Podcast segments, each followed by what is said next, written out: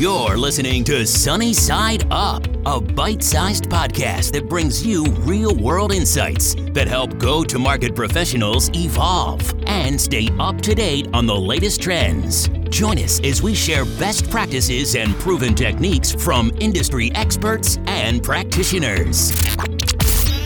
Today's episode is made possible by Demand Matrix. Demand Matrix helps you complete your data stack with technographic, intent, and revenue potential data to help you accelerate revenue. Thanks for listening. Welcome back, everybody, to another episode of Sunny Side Up. I'm your host, Asher Matthew, and I'm super excited today to talk to Tammy Shearing about Once Upon a Time in Sales. Tammy, welcome to the show. Thanks, Asher. Great to be here. Well, before we go into the topic, uh, sorry, before we go into your intro, I wanted to hear why you chose Once Upon a Time in Sales as a topic. Tell us a little bit about that. Oh, I'm just such a lover of the power of story. And it's actually uh, known that in research that for children, when they hear Once Upon a Time, it actually has their heart rate slow down they really start to get focus in because they know they're going to hear a story. And I, I love stories so much that in my renovated office during COVID, there's actually on the back behind my uh, my desk, it's actually written in pretty glittery letters. It says "Once upon a time." So superb. So tell us a little bit about how you got to where you are today. Well, I, you know, like many great stories, they happen to you, not by you, in the sense that I fell into sales. I didn't mean to. I'm a grew up in Silicon Valley, and I do have a degree in mathematics, and was actually planning to work on my doctorate in math. And I don't know, maybe it was in the water here, Asher, but tech kind of pulled me in. And I was always an extrovert, an athlete, and I loved telling stories and you know, had no idea that there was actually this job out there where you could take your your real interest in very technical things as well as your interest to be, you know, really working with people, talking with people all the time and conveying big ideas. And here was this beautiful career where these two worlds came together for me. And I guess the rest was history. And that was a number of years ago. And I fell into it by accident, and it has had such a grip on me ever since that it's all I've done since I graduated university in 1993. Superb. So, every sales leader has a framework, right? And since we're calling your framework "Once Upon a Time in Sales," right? Do you want to elaborate a little bit on your framework and uh, and tell us how we think about how you do sales? Sure, sure. I'd love to. You know, and earlier in my career as a sales rep, and, you know, I got my first outside field sales job very early in my career. I remember I couldn't even quote unquote legally rent a car. I don't know. It was a really hard thing. I was so young and I was traveling. I knew from an instinctual perspective that the heart of selling is relationships. And even though there was a lot of different sales methodologies that were out there at the time, and some things were going, being you know kind of pushed my way. Um, I really felt the way I could do this job out in the field very well was one build really intense connections, true relationships, and two know my product so intensely that I didn't I never regurgitated things. I never had to memorize that I really knew it. And the third thing I knew was talking about what my product did didn't fire anybody up. What fired people up was when I shared the stories. And so it took a number of years as I moved forward in my career and became a VP of sales about 20 years ago that I then got challenged to say, okay, great, you've been a top rep all these years, but how do you teach people to do it, coach people to do it? What is your framework?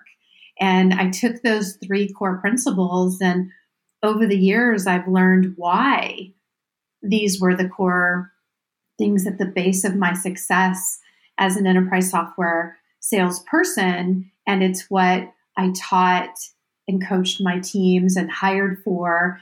And really, that whole keep your product in the po- in your pocket and talk about what you do through the power of a customer story has been that linchpin and the ability to really build those connections and really know your product, which at the end of the day was all actually about listening, Asher. Because when you really know what you're talking about, you're not constantly thinking about the next thing you're going to say and trying to not forget what you memorized on that PowerPoint. You can really be present and listen. Superb. And, you know, as you were saying that, and I'm thinking about how selling is still the same, but very different at the same time in what we're going through, right? And and one aspect of selling which is cultivating champions or nurturing champions, right? Because I think LinkedIn and all these amazing tools out there uh, and photo friend options, right, always help us get to those champions, right? But you can't cultivate champions by just telling them about your product and your features and your functionality, et cetera, et cetera, et cetera, right? I feel like there's a connection between the two, but what are your thoughts on it? Definitely a connection. I, I think that, you know, as as you know, humans, we're wired for connection. And we um, we're thirsty for it. And I think that even in the most complex, difficult sales cycles, in the most complex times like we're in now from an economic perspective and you know covid and everything is that it comes down to people. And people do things for people. And there's just countless stories i could share about where it came down to that you know person wanting to take that you know extra huge leap in order to get things done at a certain timeline to meet our requirements, and that it really is about that connection. And I think people don't realize that you can make a connection so quickly, and that the root of connection is vulnerability. So when we show up our true selves, we take off the mask and we share, whether it's, you know, running into somebody we've never met before. Back in the day, it would have been on a plane and a restaurant you know, nowadays it's a little more difficult, but that, you know, even that first phone call, uh, when we show up and we go first and we're open, we're authentic, magic is what comes back to you is that person's version of that. We have these mirror neurons in our brain and they fire where we will sort of mirror what we see. And when you have the courage to go first, and show up and be open and vulnerable, then the amazing connection happens and it happens very fast. And that's when, you know, you start in these types of times where you're trying to get somebody on the phone or you want to get a referral to somebody else and, you know, working your LinkedIn contacts and all of that fun. When you can make that kind of true connection, even just for a matter of seconds or minutes, you're a lot more memorable than the one that's coming in spewing the facts. And um, those things aren't really sticky, they don't really uh, resonate and they don't get stored. But the stories, the vulnerability, and true connection does. Superb. Now, I'm going to put you on the spot a little bit, and you don't have to answer. You can just say skip, like any of the board games that we play, right? okay, Asher, I'm waiting. Okay, ready. because I really want to know this, right? Because it's so timely and half a dozen people have asked me this question, right? Uh, but and again, it's related to that whole like cultivate champions, nurturing champions, right? Do you have a story of one of the most difficult champions that you had to cultivate or nurture, and how you got that? Per- how did you build that connection with that person, and then ultimately made an ally out of him or her? Yes. Oh, do I have a story? Oh my goodness. So we we did this deal uh, with one of the biggest Wall Street firms, and in the process of doing this deal, there was an executive involved who really understood what we were doing. He was advocating for us, but there was this other person on the team that wasn't quite at that executive level yet, and he was so vocal. He had used a competitive product at another company on Wall Street. And he was like, to say he was passionate would be an understatement. And he fought and fought and fought, and it became sort of this knife fight.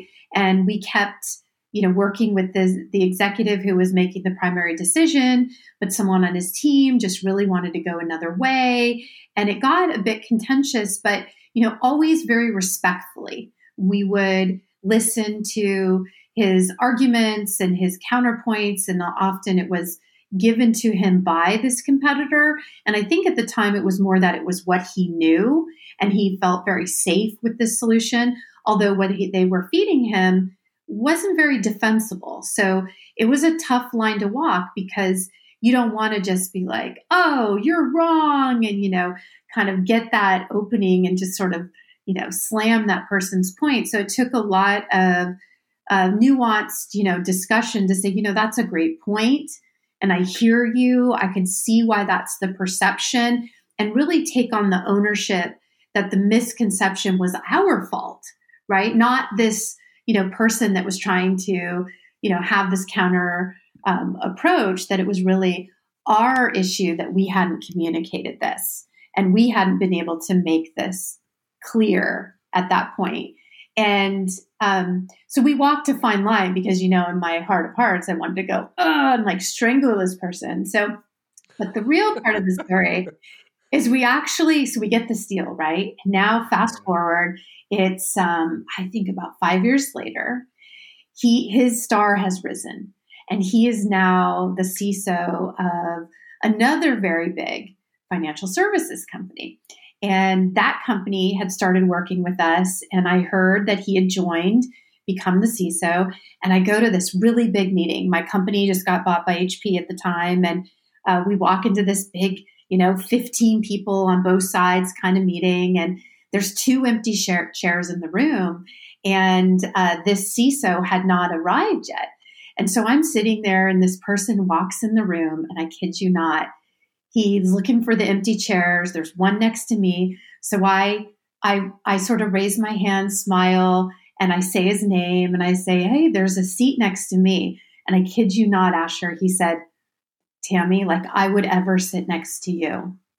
and my heart just fell. I was like, and it's in front of literally like days before HP had just acquired us. These people, these execs in the room didn't know me really. And it was like, oh, I'm mortified, right? But to be honest, I just had this I don't know if it's just complete determination to a fault at times, but I was like, what is behind this? And I had the courage to tend to his story. And later that night, serendipitously, we end up at the same party during this conference. And, you know, I took a drink up to him and I smiled and I just said, you know, I would love to talk about the fact that sitting next to me in a room is such a horrible thing, you know? And yep. um, he didn't want to talk to me, Asher. But as we kept talking and I kept tending to the story, you know, what I found out was you know, he really did hold this moment in time in his career as very troubling because he felt he was right. And, you know, by the end of the, the evening, um, you know, we kind of like had broken through and found ways to just talk about other things. And I think he saw me as not this villainized, you know, person, um, you know, five years ago. And we found out we had a lot in common and happy to report He's like one of our biggest fans now. But I think in that moment, it's tough. I mean, every part of me that wants to be liked was like, not only does he not like me, it's like it's third grade and I've got cooties or something on the playground and he doesn't want to sit next to me. And, um, you know, sometimes it's just having that courage to, to say, tell me more uh, and sit in that comfortable situation even longer to then kind of get to what's really behind it and have that opportunity to you know get past it. Wow. What a story. That that was great. And thank you for sharing this because sometimes it takes time you know and and you have to give the respective relationship time and it may not work out and it's okay but don't give up on people. You know, that's something that I've learned, at least in my career. And clearly, I have a number of years to go uh, to get to your level of expertise. But uh, you know, you, you all keep trying. You have to keep trying. Definitely. And at the end of the day, you know, there's this perspective that I have. You know, we're all human beings. Unless someone has some mad skills, we put our pants on one leg at a time. And at the end of the day, we are just this base, you know, human, um, you know, human level. And that when we can remember that, even if it's, you know, having a meeting with someone you're just like so enamored of, which happened to me as a female executive in tech. I had an opportunity a few years ago. I had this 90 minute one on one meeting with this luminary, and I was so like freaked out. Like, what am I going to say? What are my goals for the meeting? How's it going to go? What am I going to wear? It was a Friday, and I thought I knew she was going off to ski right after the meeting and probably in her private jet. And I was like, I want to look nice, but I don't want to look like I tried too hard. It's Friday. It was kind of our casual day. And in the end, I, re- I actually said to myself, Asher, the key thing is I got to show up all Tammy. I don't have an agenda. I'm going to let go of the agenda. I'm going to show up. And my only goal for these 90 minutes is I know I am 100% no mask, all in Tammy which meant I absolutely had to wear my lucky Burberry pants because they're just magic. Just them, they're magic. When I wear them, it's just like, oh, you know, I didn't care if I was too fancy. The Burberry pants had to be there, and um, it was just such a great meeting. This episode is sponsored by Burberry. We will be sending them a bill. there you go. There you go. I'll take a scarf. They can send us scarves. We really like their scarves, Asher. What about your pal Asher? Like, you know, how about two scarves? I said scarves. I said plural. for sure. and they can be for, you know, all boys, girls, everybody. They're just crossover. Yeah. yeah. Like, I have I have a daughter. She's four. It's time I get her started. You know. watch out! watch out on that. exactly. I say this, and then like you know, hopefully we're friends for ten years from now, and they're like, "So Asher, about that podcast episode yeah. and that Burberry scarf, how's it treating you?" You know, yeah, how'd that go? How'd that work out for you? You know, having a twenty-year-old daughter. Yeah, if I started her at four, uh, yeah, good luck with that. There's a place called Target. Yeah, there you go.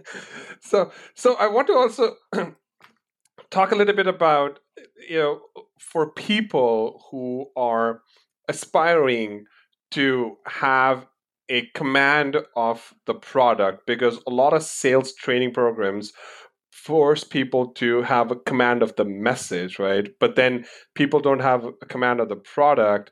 And i feel like if you want to tell a story in the most natural way possible you've got to use the product and get to some level of an outcome so that it starts to feel personal right? And then and then you have to spend time with the people who are using it and hear their stories and and then in the in somewhere in there you can actually tell stories uh, after that right but that's my recipe of how i've done it what would you say would be your recipe of getting to a point where you can tell stories yeah i mean Asher, that's a great point. And I think actually it's somewhat to do with story, but actually think what you're getting to is is actually the key to being able to listen when you're in a sales role. And I'll tell you why is that when you get to know a product so well, you're you're not running that that you know movie in your head while the other person's talking because you're so afraid you're going to miss something, you're not going to ask the right question, you're not going to grab that segue. You're going to forget to, to like put out that fifth point that you think is really going to just hit it home. And, you know, being able to just actively listen. And I think that being able to really know your product, I challenge everybody to get creative on that front. And depending on what the product is, I've gravitated towards very infrastructure, very, very technical solutions. I've never sold what I would call an application where it's, you know, like something that does a function that you could go use, um, you know, right now. Like it'd be more like my products have always been applied behind the scenes in a super technical way that I couldn't even have access to the systems to apply them.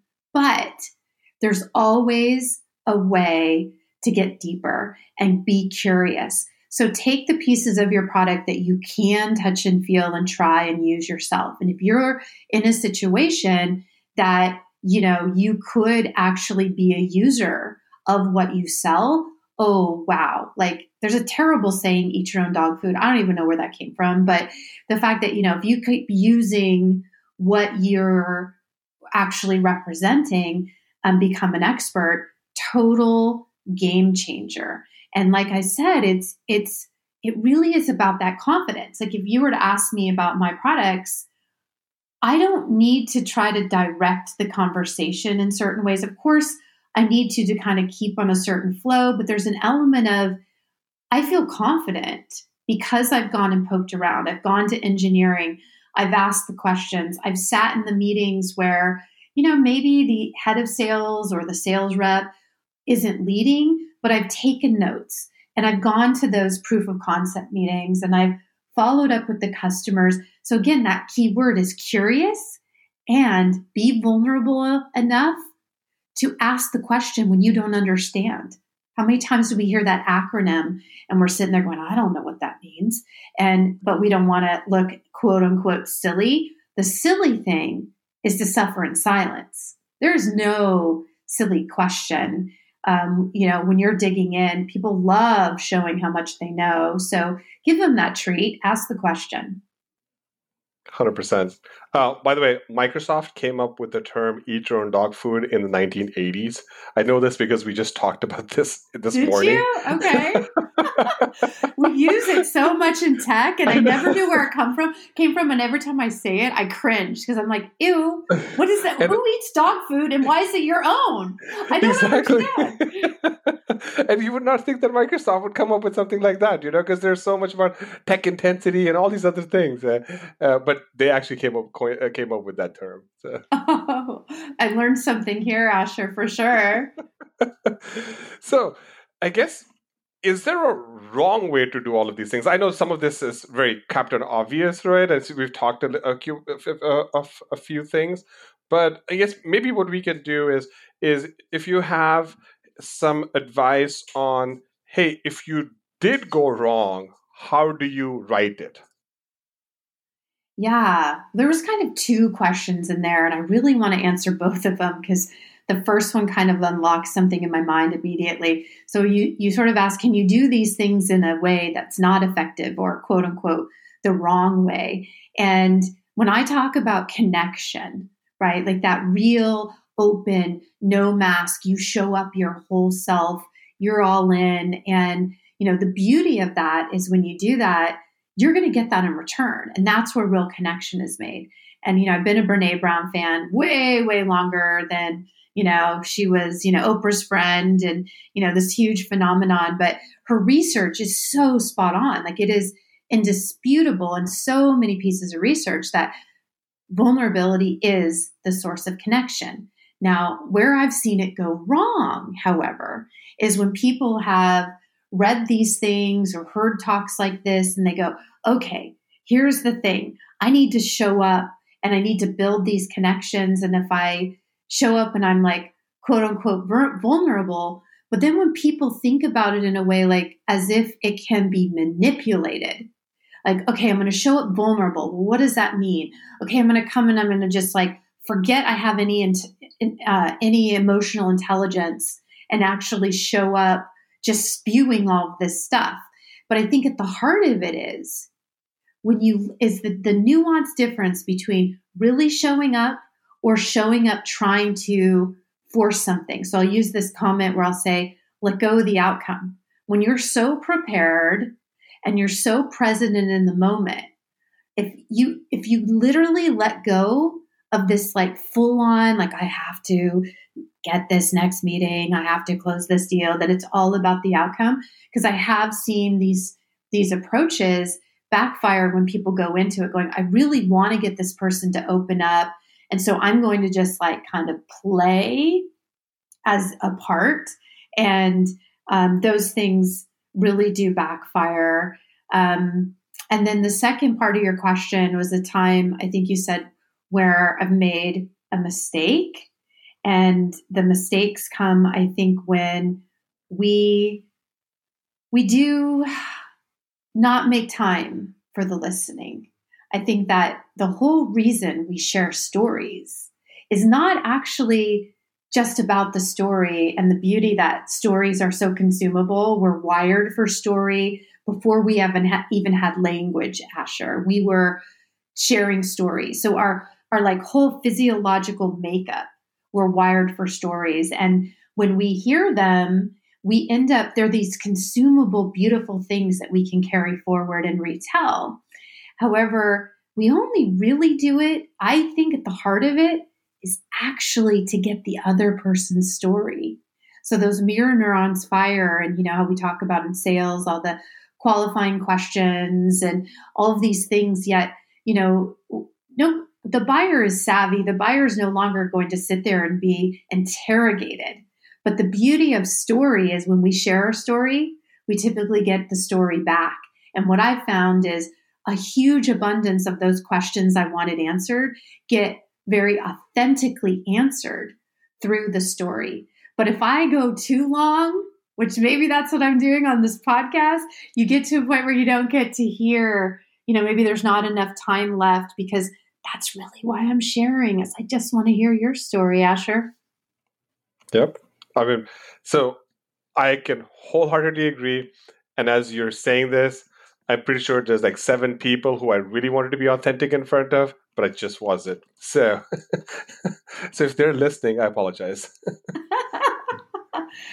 yeah, authentic leadership, authenticity. You know, maybe it's a term that's getting overused in a lot of ways, but it's it's it's never. I could think it could never be more present and never more needed in our world today. That if we're showing up authentic and all in and real, I mean, just I, I actually would train my teams on this. So these are concepts that many people would say are quote unquote soft skills. You know, you got to be born with them, you know, nurture versus nature. And, you know, can you really help people become better listeners, be able to show up authentically, um, build connection, you know, and the reality is you can. And it has a lot to do with kind of rewiring our thought process. I mean, just saying vulnerability most people will say vulnerability is a weakness. And I'll smile knowing once you get through the training session that we're going to do,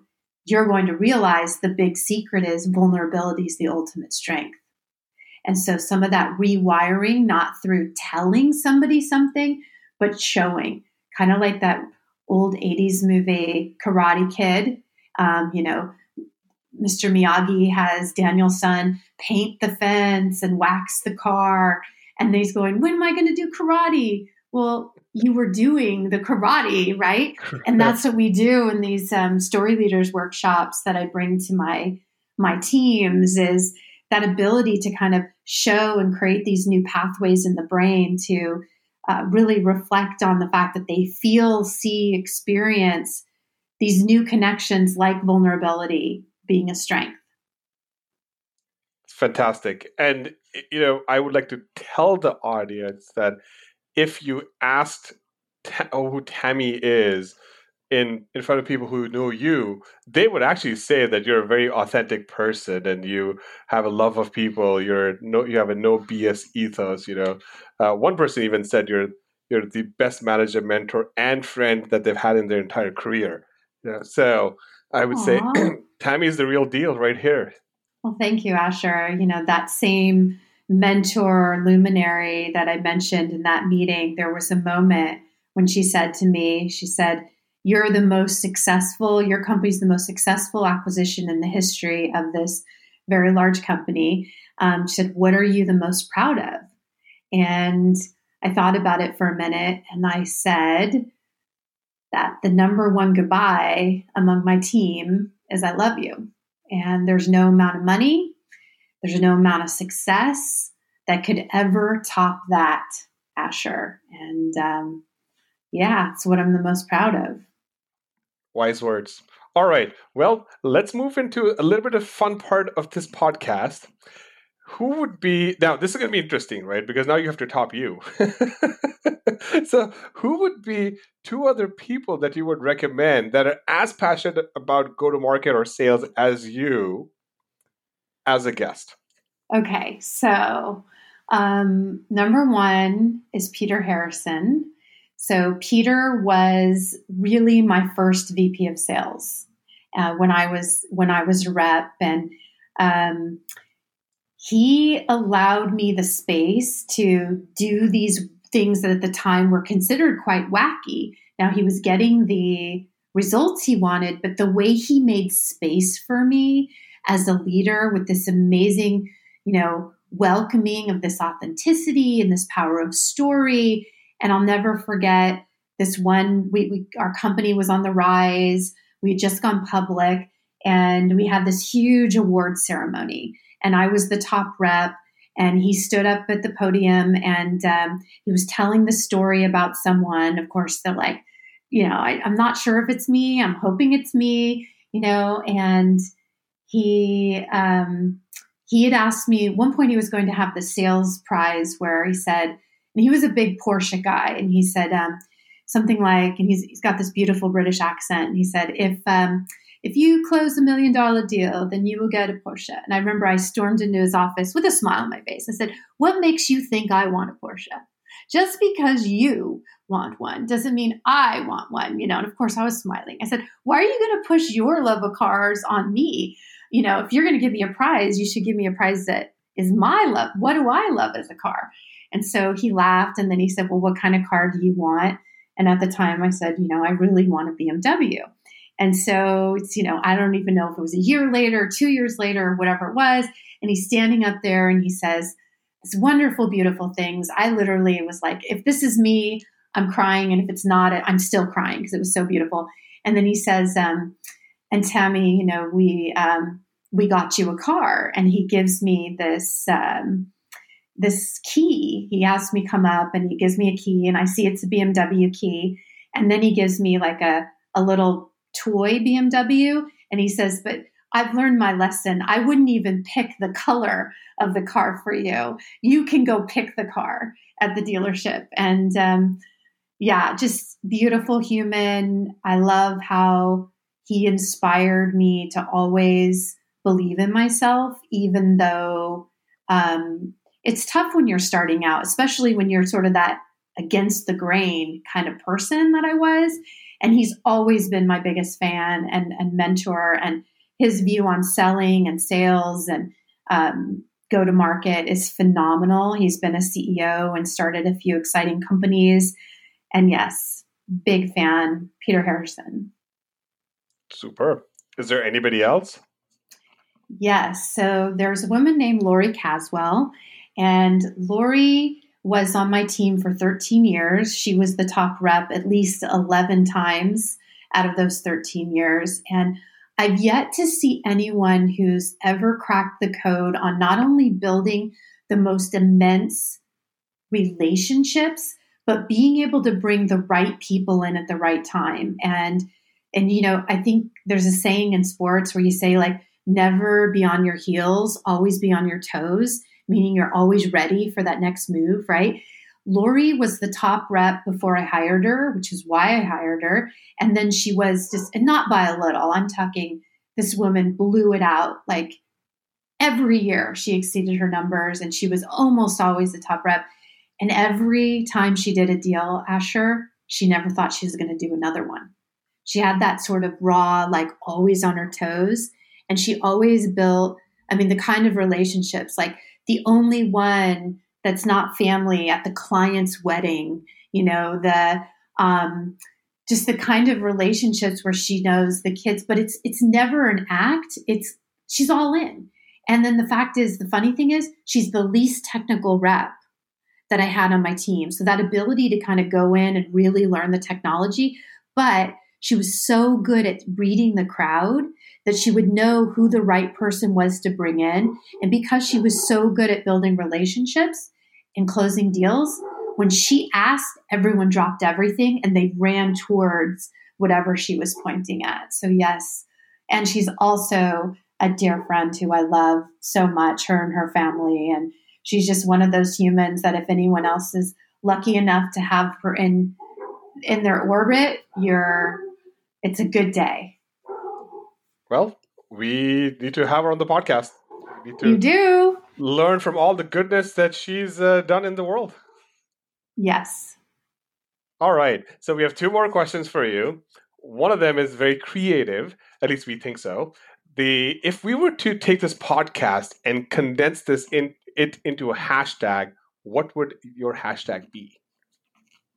Oh, I think it would be um, hashtag rainmaker with a soul because I think like the juxtaposition of having been like a top rep and then leading these these very thriving teams, but knowing, you know, do that being a, the first being a great human, you know, show up seeing people, helping people, always reaching out a hand.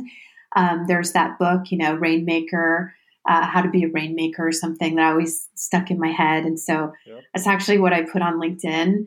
And um, I just, I just love the the juxtaposition of it that people think to be a rainmaker means you're sort of like that kind of like sales person that's like so driven they're not even paying attention to anything else and you know whatever like no the way you get there is being aware being this great human and you know caring about others genuinely and um, lifting up you never i don't believe in anybody climbing on top of others I think the real heroes in the world are those that climb even while, you know, there's as many people as they can carry on their back, in their hands, hanging onto their leg. You know, that's that's what I I strive for. I for sure short thought that you would say hashtag once upon a time in sales. but that's the name of this. So I figured I could get another hashtag too, right? Like such a sales closer there, Tammy. You're such a closer. yeah, why have one scarf when we can have two, exactly. right? Yeah. we should also make this two peas in a pod. You know, that could also be a hashtag for both of us. absolutely, absolutely.